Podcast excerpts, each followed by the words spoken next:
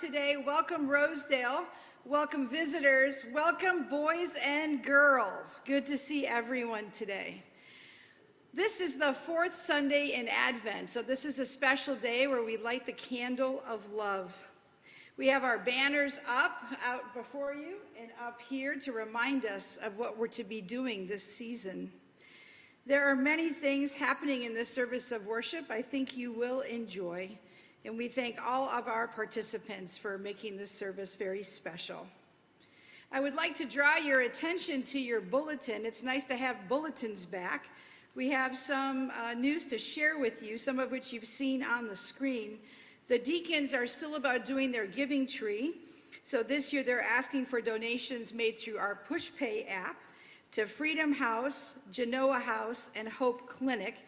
The last day to give is tomorrow. So if you haven't had an opportunity to do that, please do. And you can read in the bulletin about each of those um, uh, nonprofits and how they serve others. Also, if you were uh, had a picture taken in the pictorial directory, the directories are available for you to pick up on the back table in our narthex today. And then want to remind everybody of uh, some upcoming services. This coming Thursday evening is, of course, Christmas Eve. We have a 5 o'clock worship service, family style, a 10 o'clock candlelight and communion. All of our services are online from here on out about an hour after worship. It takes that long for our Facebook and YouTube uh, services to be posted, and they're always going to be there for you. So we are glad to announce that. So the theme of uh, Christmas Eve is going to be peace. So the sanctuary will be beautifully decorated. Our family service is going to be wonderful. At 10 o'clock, candlelight and communion, everyone is asking, How are you going to do communion? So I will do the big reveal. We obviously cannot pass plates at this time. We have a very strict COVID protocol. So you have two options if you're planning to attend. If you're at home, uh, get your bread, juice, cracker, whatever you need to participate at home. If you are coming here in person, you will be given an individual serving of both juice and a wafer. You are also welcome to bring in your own juice and your own bread as well, so that we may all partake together, and the liturgy will allow us to do it together um, at home and here as well. Also, we kind of have an extra Sunday this year, the way the holidays uh, landed Christmas Eve, New Year's Eve falling later in the week. So we have a bonus Sunday, which is January 3rd, we wondered what we would do to get ourselves ready for Star Sunday, which is on the 10th. So we actually have been recording four people in the congregation about the star word that they received in January and the meaning of their word pre COVID and the meaning of their word now. And those are beautiful stories. And so we are excited about January 3rd. Let me go back because I skipped December 27th. If you saw it on the screen, yes, it's true. You can wear your pajamas to church. That's the fun of December 27th. And then on January 10th with Star Sunday, the question of the day will be what will your star word be? And so, wonderful services coming ahead of us. Would also like to draw your attention, if you have the bulletin in front of you, that uh, we are bringing back our prayer list and our four families of the week. So, folks, for you to remember in your prayers throughout this week, Denise Gerger, who had gallbladder surgery last Thursday, is doing well. She'll be at home for about a week and a half recovering. Sally Roach, who continues at home after a big stint in the hospital. Debbie Sanderson, we announced, was in the hospital last week. Happy to say she is back home at Village of Westland. We also sent out midweek an announcement that Jack Backus had passed away. Um, Jack and his wife Joyce have been members of this congregation since 2012, very active in many areas of the church. Jack was a deacon at his previous church. He served as an elder at this church on both the House and the technology committees. He was also very active in the Rosedale Gardens Men's Club. So we ask that you would please remember Joyce and her daughters, Stephanie and Becky, and the family in your prayers. Uh, Arrangements are incomplete at this time, and we will let you know once we know what they are. I also received word today that Sandy Power's brother passed away yesterday. Sandy's with us in worship today. Would ask that you remember her and her family in your prayers. And also the Hannah family. We found out that um, Karen's brother, Bill Burns, passed away at the end of November from COVID. And so we want to remember the Hannah family. Our four families of the week that we ask that you hold in prayers are the Colors, the Irvines, the Lefevers, and the Ramirez families. So let us now be about what we came to do. Let us worship God.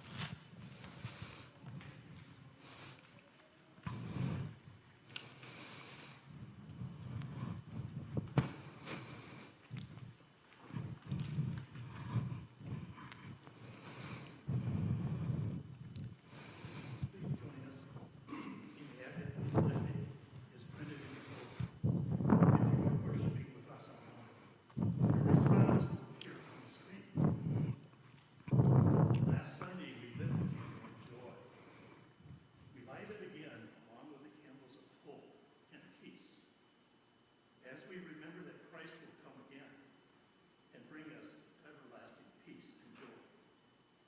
The fourth candle of Advent is the candle of love.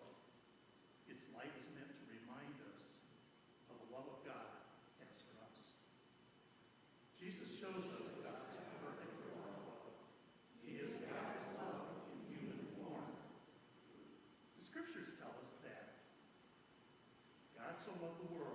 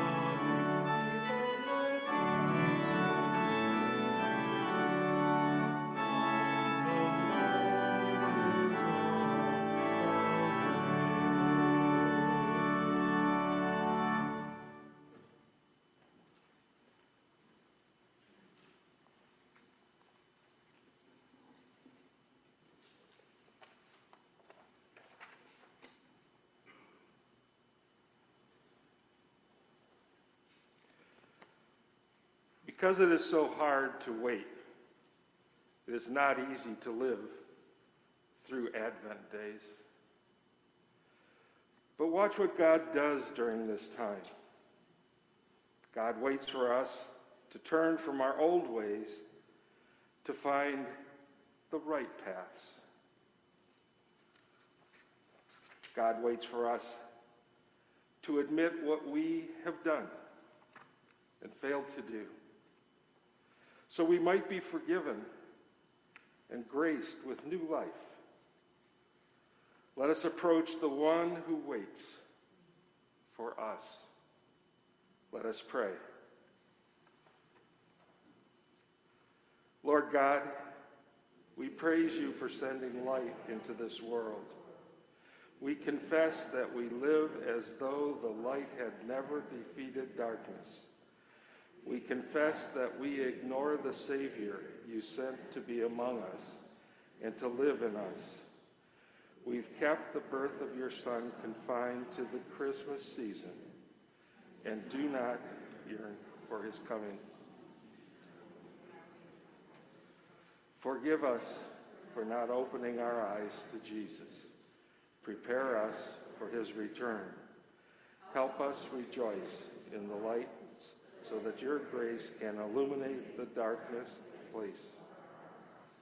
Amen. At the beginning,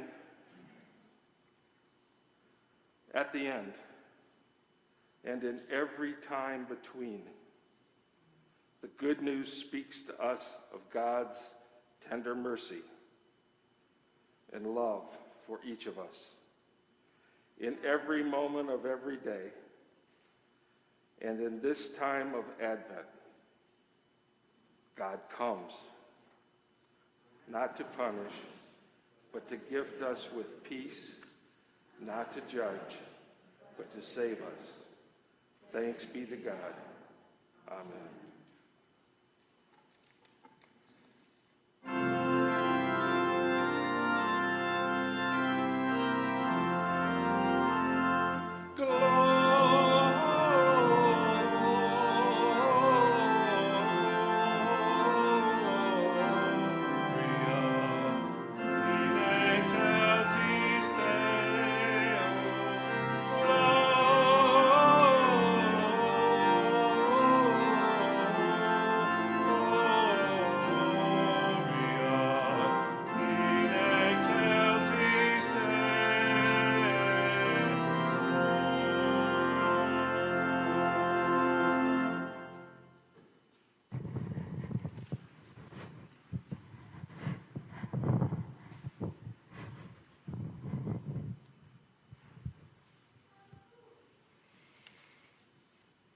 We turn now to our first scripture reading. It is from the Gospel of Matthew, chapter 1, verses 18 through 23. Listen to the word of the Lord for you this day. This is how the birth of Jesus of the Messiah came about. His mother Mary was pledged to be married to Joseph, but before they came together, she was found to be pregnant through the Holy Spirit. Because Joseph, her husband, was faithful to the law and yet did not want to expose her to public disgrace, he had in mind to divorce her quietly.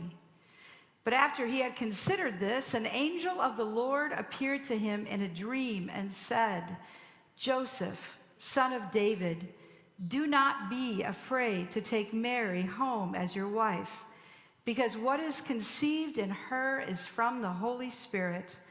She will give birth to a son, and you are to give him the name Jesus, because he will save his people from their sins. All this took place to fulfill what the Lord had said through the prophet The virgin will conceive and give birth to a son, and they will call him Emmanuel, which means God with us. This is the word of the Lord. Thanks be to God.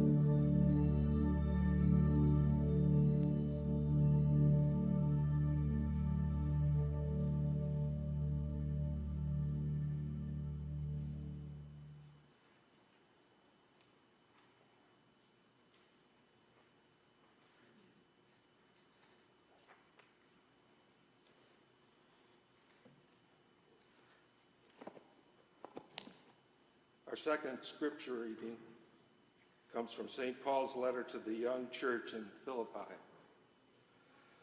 I will be reading from a paraphrased version of the Bible called The Message. Listen for what God may have to say to you as we read this passage. So, this is my prayer that your love will flourish and that you will not only love much, but well. Learn to love appropriately. You need to use your head and test your feelings so that your love is sincere and intelligent, not sentimental gush.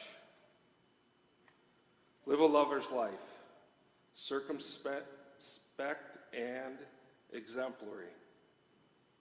A life Jesus would be proud of, bountiful in the fruits of the soul, making Jesus attractive to all. Getting everyone involved in the glory and praise of God. This is the word of the Lord. Thanks be to God.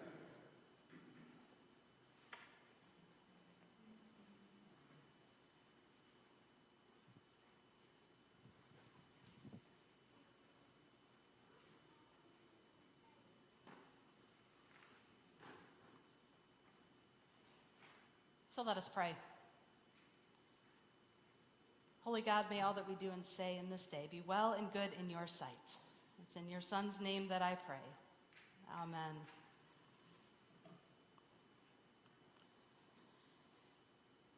So, one thing I have always loved dearly about the Christmas story is the visuals and the images that it provokes.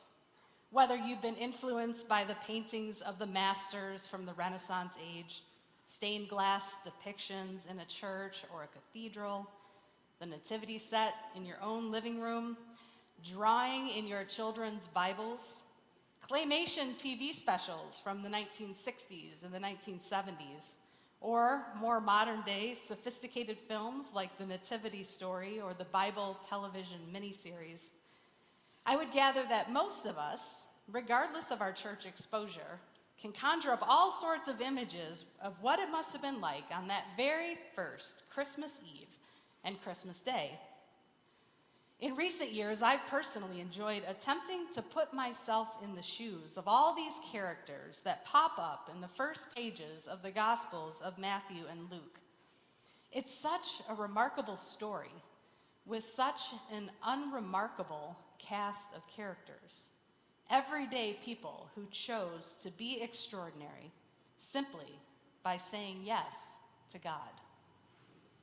What must it have been like to be Mary, to be a teenager, and to say yes to God's request of having his child?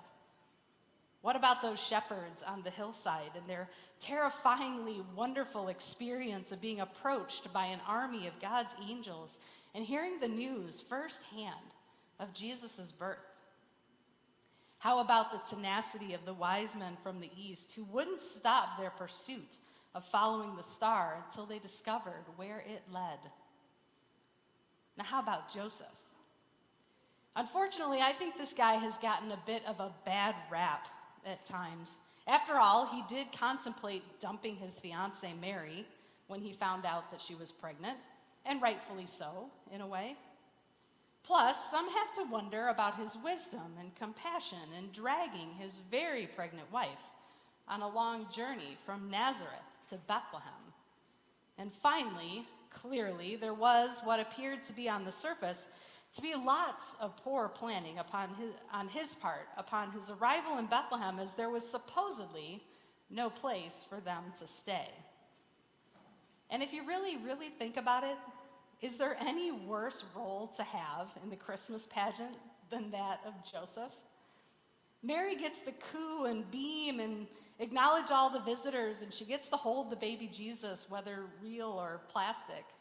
Shepherds adore, angels sing, wise men bring gifts, and even those little kids who get to be the sheep and the cows, they actually get to make noises. But poor Joseph, he just stands there.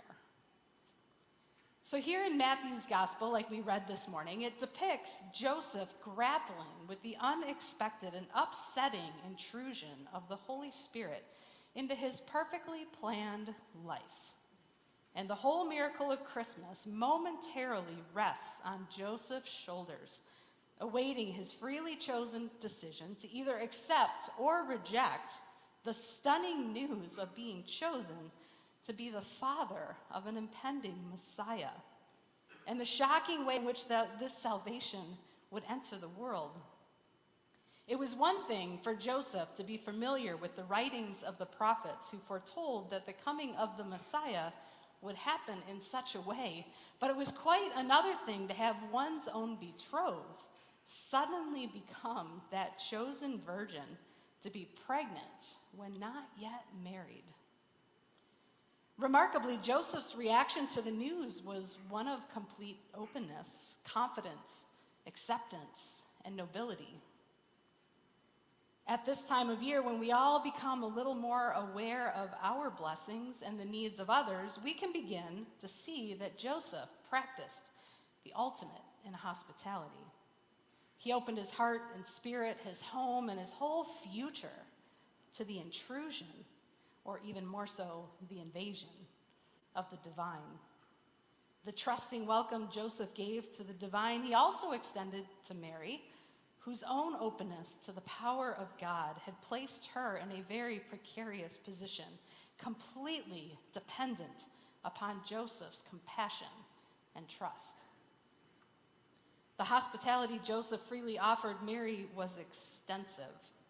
He gave her his name, which safeguarded her reputation and welfare, as well as gave the expected child the authority of a Davidic heritage, thus fulfilling one of many of the prophecies. Joseph's dedication to Mary was so complete that when he traveled to Bethlehem for the ordered Roman census, as recorded in Luke's gospel, he took her along. She was his family now, no matter what her condition or how her pregnancy had come about.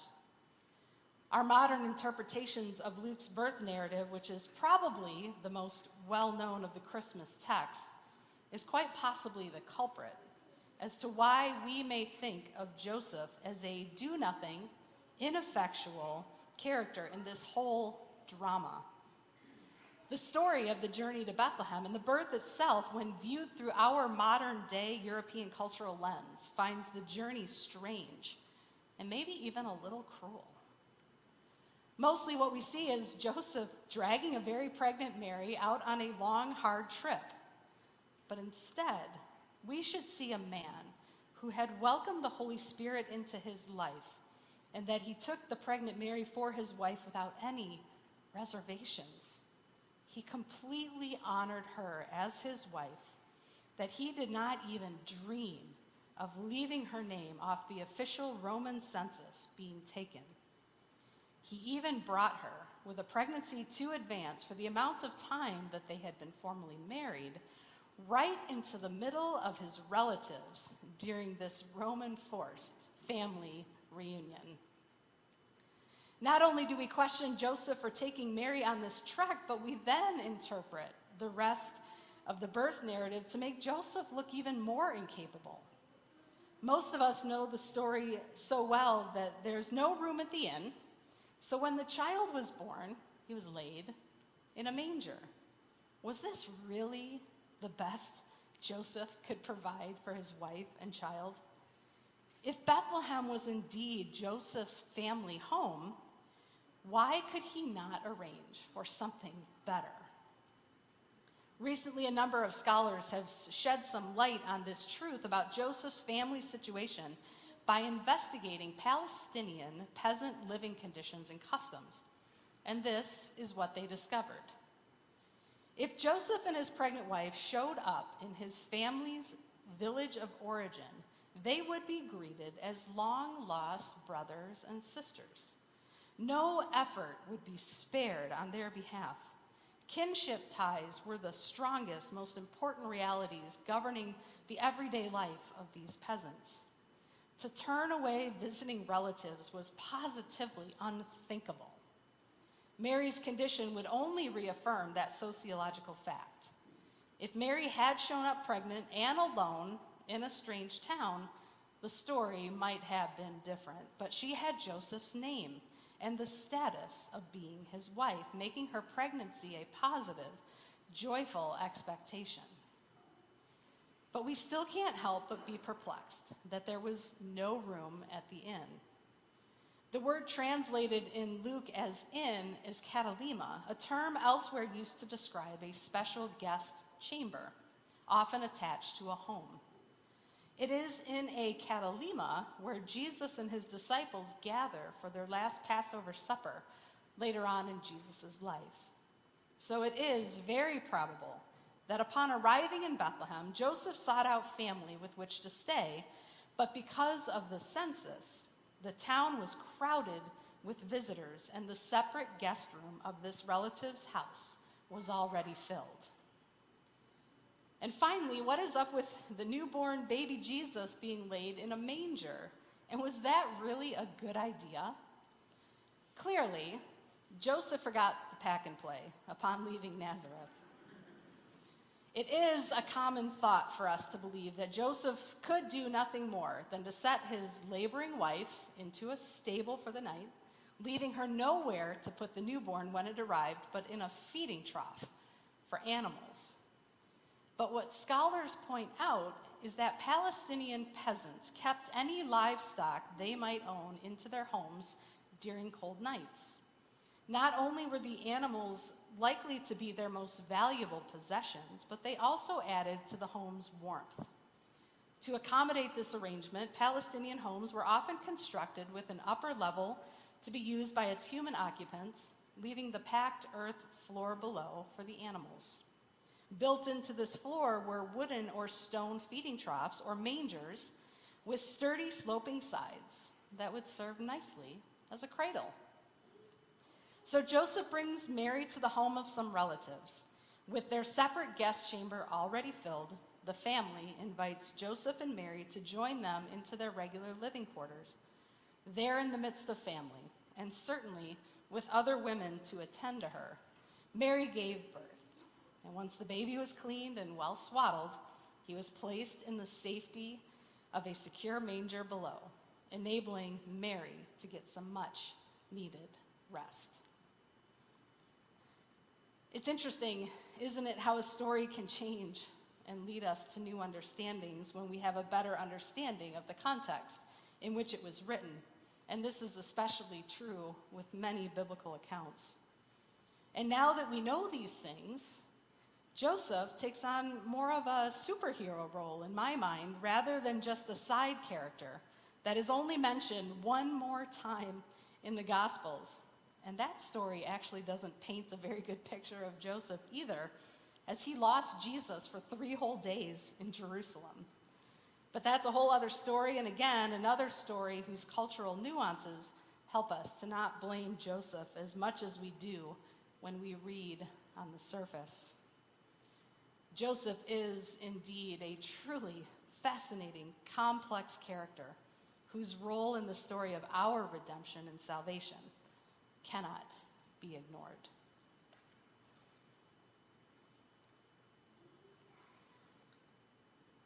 So, back in December of 2018, Pastor Kelly said the following in one of her sermons Help us, Lord, to never be afraid to pray for the impossible. And that line has stuck with me, and I have attempted, quite timidly, I must admit, to pray bolder prayers ever since. So, this is my prayer for all of us as we enter into these last few days of Advent and make our way to the silent night of Christmas Eve and find ourselves sitting beside, beside the manger. It is my prayer that we all be reminded of the historicity surrounding the birth of Jesus of Nazareth and the implications of what that means to our religion and belief system that it is not based on a magical fairy tale, but true facts. It is my prayer for all of us that we be reminded that more than 2,000 years ago, ordinary, insignificant, everyday people made some difficult decisions that have come to affect the meaning and the richness of our everyday lives. It is my prayer that we all be reminded of Joseph's remarkable hospitality and offer the same to one another, neighbor and stranger alike, throughout the whole of our lives. It is my prayer that when we are confronted with a difficult task or decision, that we may have the trust of Joseph to follow God's guidance and leading. It is my prayer, like St. Paul said in his letter to the Philippians, that our love will flourish and that we will not only love much, but love well, in the same way that I believe Joseph loved well. Because one can only surmise that such actions on the part of Joseph must have been grounded in love love for God, and love for his wife, and love for his child. And no, these may not be impossible, bold prayers by any means. But if we're honest, we can all acknowledge that some days having the right amount of trust can feel impossible. On some days, offering up hospitality to others can feel impossible. On some days, loving well can quite simply feel impossible. Because we are flawed, imperfect human beings. And it is because of this fact that God recognized that we needed a Savior. So we need Christmas. And we need to be reminded again and again that such a remarkable moment in history was pulled off by some pretty unremarkable people of their day. So it is my prayer that we enter into this coming Christmas week with a renewed sense of awe and wonder at the events of that very first Christmas day. It is my prayer that we all welcome next week with open arms, trusting arms, in the same way that we would welcome a helpless baby into our embrace, regardless of the potential frustrations and sadness and disappointments the week may bring due to trying to celebrate a holiday in the midst of a global pandemic.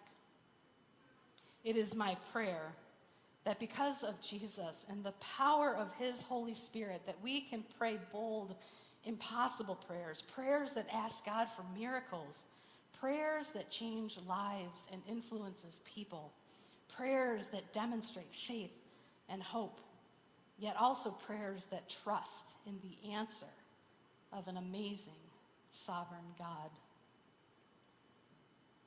And it is my prayer that each of you know how truly beloved you are by God.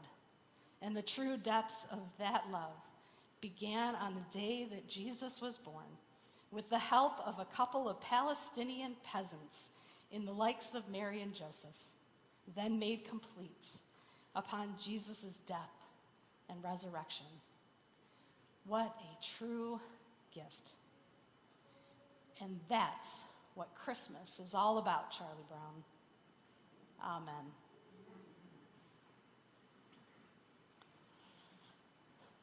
So, my friends, we have indeed been blessed to be a blessing, and I think we all have experienced that in remarkable ways in these past many months.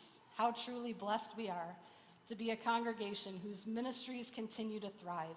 And our ministries continue to thrive simply because of each and every one of you and your generosity in your time, gifts, and treasures. We cannot thank you enough. If you so choose, you may give by texting to give. There is information in your uh, pew if you wish to use that now. You will also see the information on text to give on the screen if you are joining us live stream today. But know that your gifts in God's hands can do remarkably more than they will in our own. So let us now receive this morning's offering.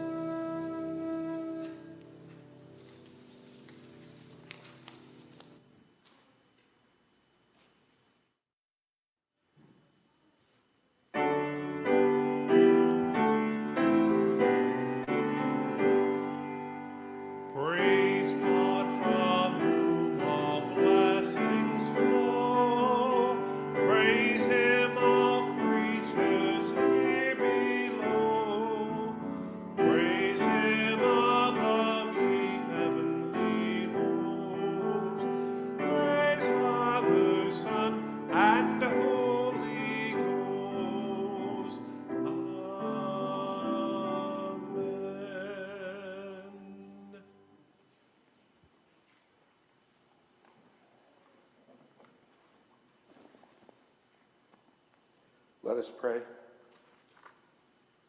Giving God, you have blessed us to be a blessing to others, so that we may come before you today with our humble offerings. Take what we have to give and feed the physically and spiritually hungry. Take what we have to give and shelter the downtrodden and the defeated. Take what we have to give and clothe the, clothe the exposed and barren. Take what we have to give and strengthen your church in this world. Take what we have to give, O Lord, and do with our offerings what only you can do. In Jesus' name we pray. Amen.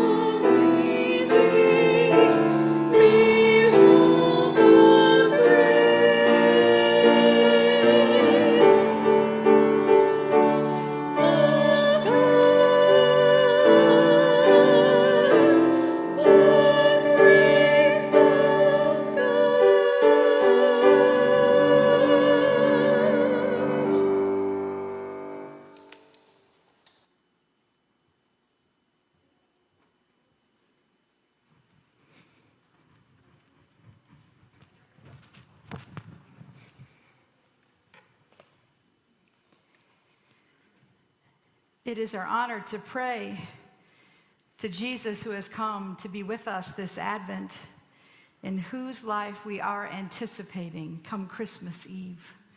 And so, this gift that he has given us, let us now do together. Let us pray.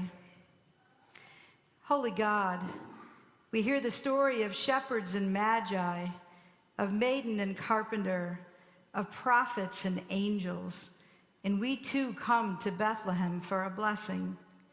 You are born in our hearts because you have chosen the weakness of our bodies for your birth.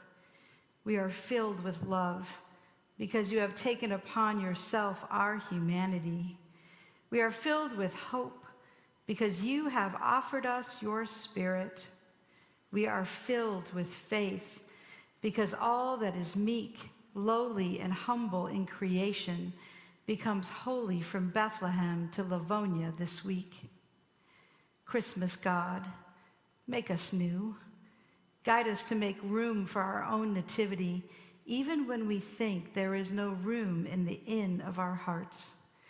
Where we are busy, grant us peace. Where we are lost in the dark, be our light that no darkness can ever overcome.